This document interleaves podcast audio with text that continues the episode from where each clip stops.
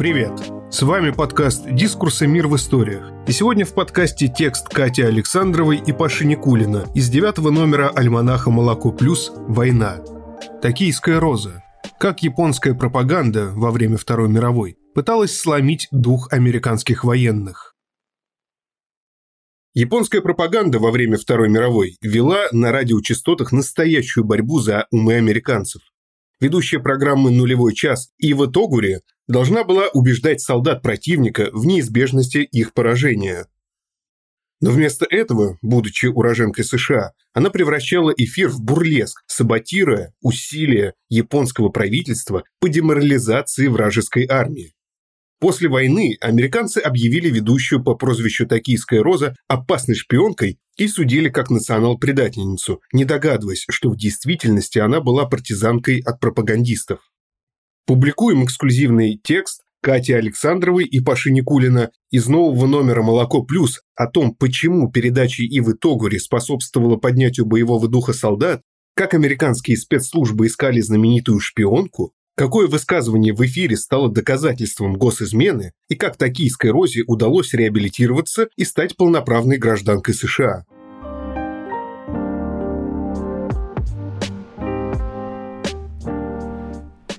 Я тот солнечный лучик, которому вы, наши друзья, вернее враги, охотно бы перерезали глотку.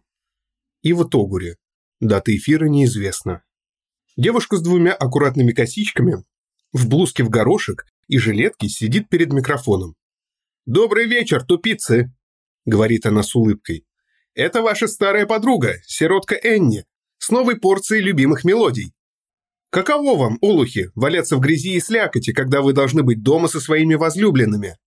Что ж, расслабьтесь и попробуйте устроиться поудобнее, а я поставлю для вас пластинку».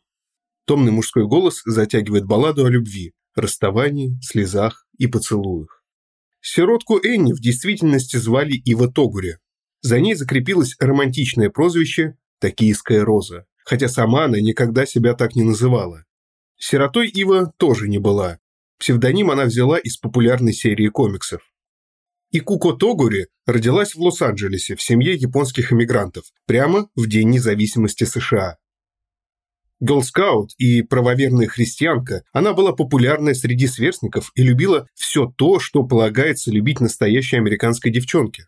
Играть в теннис, ходить в походы и слушать свинг. В школе она взяла новое имя – Ива. Оно станет не последним из ее имен. В 1940-м Ива выпустилась из Калифорнийского университета со степенью по зоологии и начала помогать отцу в его магазинчике. В июле 41-го она впервые отправилась на историческую родину, чтобы навестить больную тетушку. Американского паспорта у нее не было, только удостоверение личности. Осенью Ива пришла в консульство США, чтобы получить американский паспорт и вернуться домой. Она чувствовала себя чужой в незнакомой стране и все никак не могла привыкнуть к местной еде.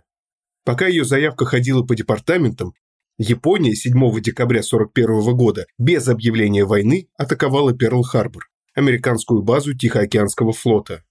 В атаке участвовали корабли, подлодки и авиация. На Гавайях погибло 2403 американских военнослужащих и 68 гражданских лиц. Атака послужила поводом вступлению США во Вторую мировую войну. Тихоокеанский театр военных действий был не единственным, на котором Япония сражалась с США. Не менее важная битва, битва за умы, шла на радиочастотах. Американские солдаты, ловившие на свои приемники передачи из Токио, запоминали низкий голос таинственной незнакомки. Она убеждала их в неизбежности их скорого бесславного поражения. Крутила пластинки с популярной музыкой из-за которых солдаты, собственно, и слушали передачи, и несла трогательную чушь. Это была Ива Тогури, которая из-за начала войны пришлось остаться в Японии. Несмотря на требования военной полиции, она не отказалась от американского гражданства и не стала присягать на верность японскому императору. В результате девушку признали гражданкой вражеского государства и не стали выдавать ей продуктовые карточки. Ива устроилась машинисткой в информагентство «Домой», затем на токийское радио. В ноябре 43-го продюсер, выходивший по радиопрограмму «Нулевой час», пропагандистской передачи, которая должна была снизить боевой дух американских военных, предложил Тогуре стать ее ведущей. Продюсер, майор Чарльз Казанс, был австралийским военным. Его взяли в плен в Сингапуре и заставляли работать на токийском радио, так как до войны он был успешным радиоведущим. Они с Тогури познакомились, когда та тайно проносила еду в лагерь военнопленных. Девушка вообще дружила с американскими пленными и часто им помогала. Я хотела превратить эту программу в абсолютный бурлеск, и ее голос был именно таким, как нужно, рассказывал Казанс впоследствии. Он был грубым, почти что мужским, совсем не соблазнительным. Это был космический голос, необходимый для моей задачи. Казанс и Тогури стремились сделать передачу как можно более безвредной и абсурдной. Порой Ива открыто предупреждала о пропагандистских целях своего шоу. Будьте осторожны и следите, чтобы дети это не услышали. Во-первых, удар по вашему боевому духу. Бостонский оркестр с песней «Strike Up the Band». Тогури с усмешкой объясняла американцам, почему им стоит вернуться домой к женам, а не ползать в грязи по островам Тихого океана, а затем ставила их любимые хиты. «С улыбкой, что слаще роз, ты воплотила мою мечту, я отдал тебе свое сердце», доносилось из радиоприемников в тропических зарослях Полинезии. Тогури впоследствии рассказывала, что сознательно саботировала усилия японской пропаганды, придавая тексту саркастический или двусмысленный характер. Возможно, так оно и было. Ни один американец не принимал всерьез радио имперского Токио. Американские солдаты говорили, что им нравилась программа, а особенно музыка. Нулевой час, вопреки желаниям японского командования, давал утешение военным, находившим отдушину в популярных песенках и хрипловатом женском голосе, говорящем на родном языке. Военно-морское министерство США даже шутливо благодарило сиротку Н за способствование поднятию боевого духа солдат. Когда война закончилась, американские спецслужбы и американские газеты отправились на поиски японских военных преступников. Двое журналистов, Кларк Ли и Гарри Брандидж, прибыли в Японию с одной лишь целью – найти знаменитую токийскую розу. Никакой таинственной незнакомки, которая завораживает своим голосом, как сирена, и из-за которой, по легенде, несколько американских солдат покончили с собой, конечно же, не было. Термином «токийская роза» военные называли всех японок-радиоведущих, распространявших англоязычную пропаганду. Но журналисты не сдавались в погоне за мифической соблазнительницей. Ли и Брандидж предложили значительную сумму – 2000 долларов, годовую зарплату в оккупированной Японии, за эксклюзивное интервью с токийской розой. Тогури, получавшая на радио меньше 7 долларов в месяц, решила воспользоваться этой возможностью и подписала контракт, по которому признавала себя единственной и неповторимой Токио Роуз. Обещанный гонорар репортеры так и не выплатили, а расшифровку интервью с Тогури попытались продать в качестве чистосердечного признания.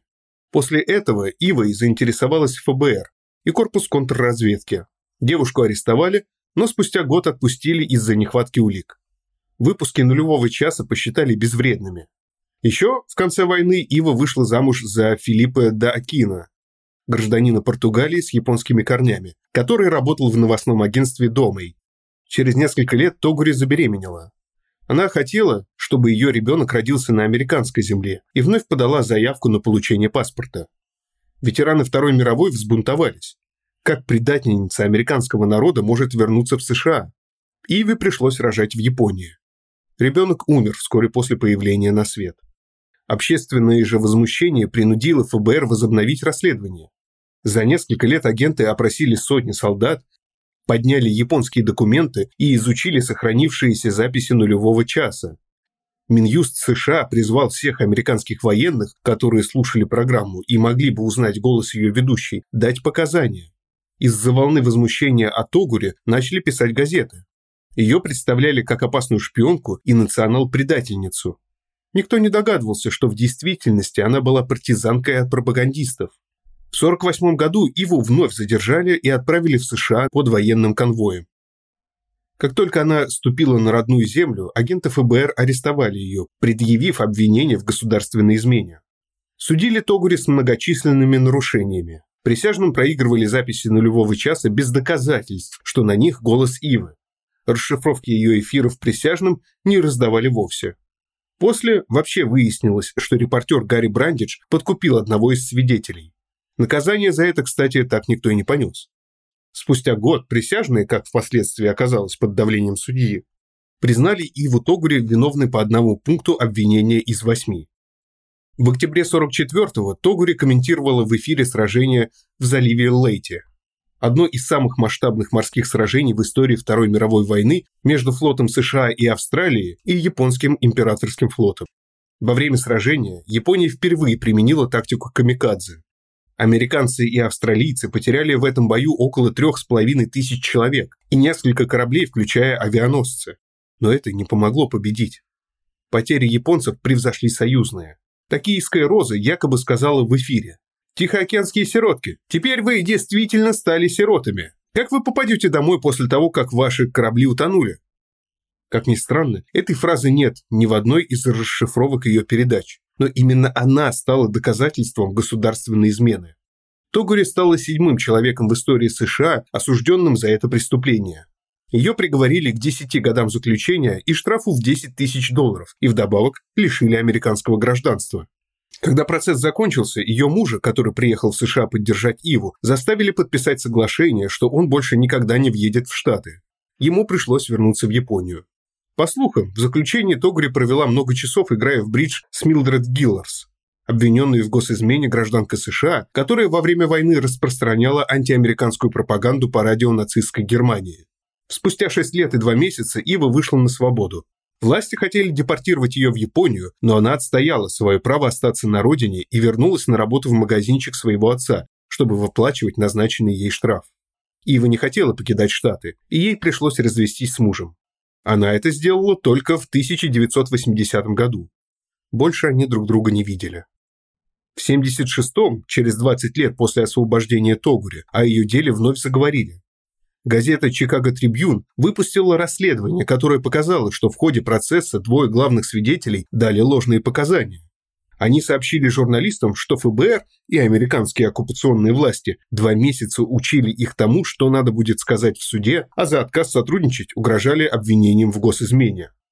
После выхода статьи президент США Джеральд Форд одним из своих последних указов полностью реабилитировал Иву Тогури. Она, наконец, стала полноправной американской гражданкой.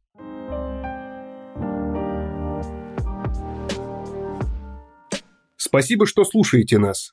Если вам нравится, что мы делаем, подписывайтесь на нас и на Молоко Плюс. Нас можно найти во всех соцсетях.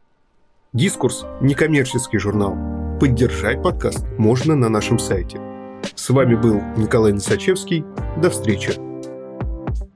thank you